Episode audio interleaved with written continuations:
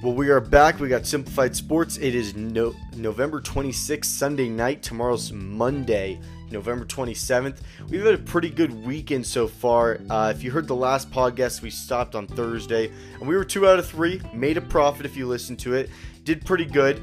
Um, with this weekend, I took off, but I was also still betting. I won a lot of money on Arsenal on Saturday.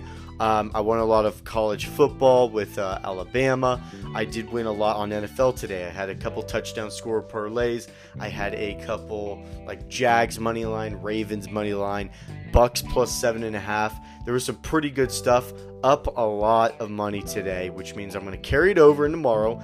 I've only got a couple picks for you guys that I really care about. One's going to be on NFL, one's going to be on NBA.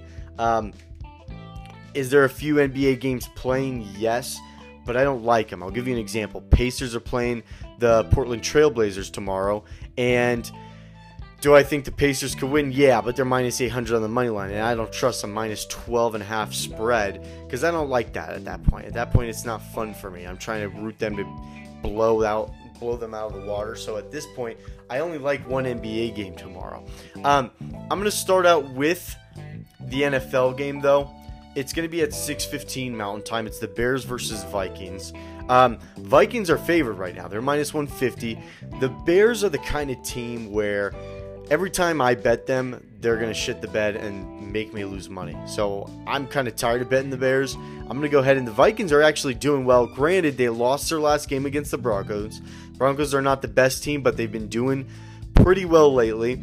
The Vikings have won the past five games in a row before that, which includes the Bears in week six. so I kind of like that. I think I could see them going again. Do the Bears have a lot at stake here? Yes, absolutely. But I think the Vikings are still good. And even with Josh Dobbs playing, he's a good quarterback. He's not bad. So it's not like Cousins is going to make or break the entire team. They've got two overall good quarterbacks. I'm to like the Vikings money line. I would even like the Vikings spread here because it's minus three. But I also could see it being a low scoring game being a Monday night. So I would kind of lean away from that. If you want to be greedy, go ahead and be greedy. I'm to go ahead and I'm to say money line minus 150 for that. Um, next up, we have Pistons Wizards, which is my favorite NBA game tomorrow. I could see that being a very high scoring game. The over under is 234 and a half. Very, very high total. Um, they're both 2 and 14, right? Pistons are minus 155 on the money line. Wizards are plus 135.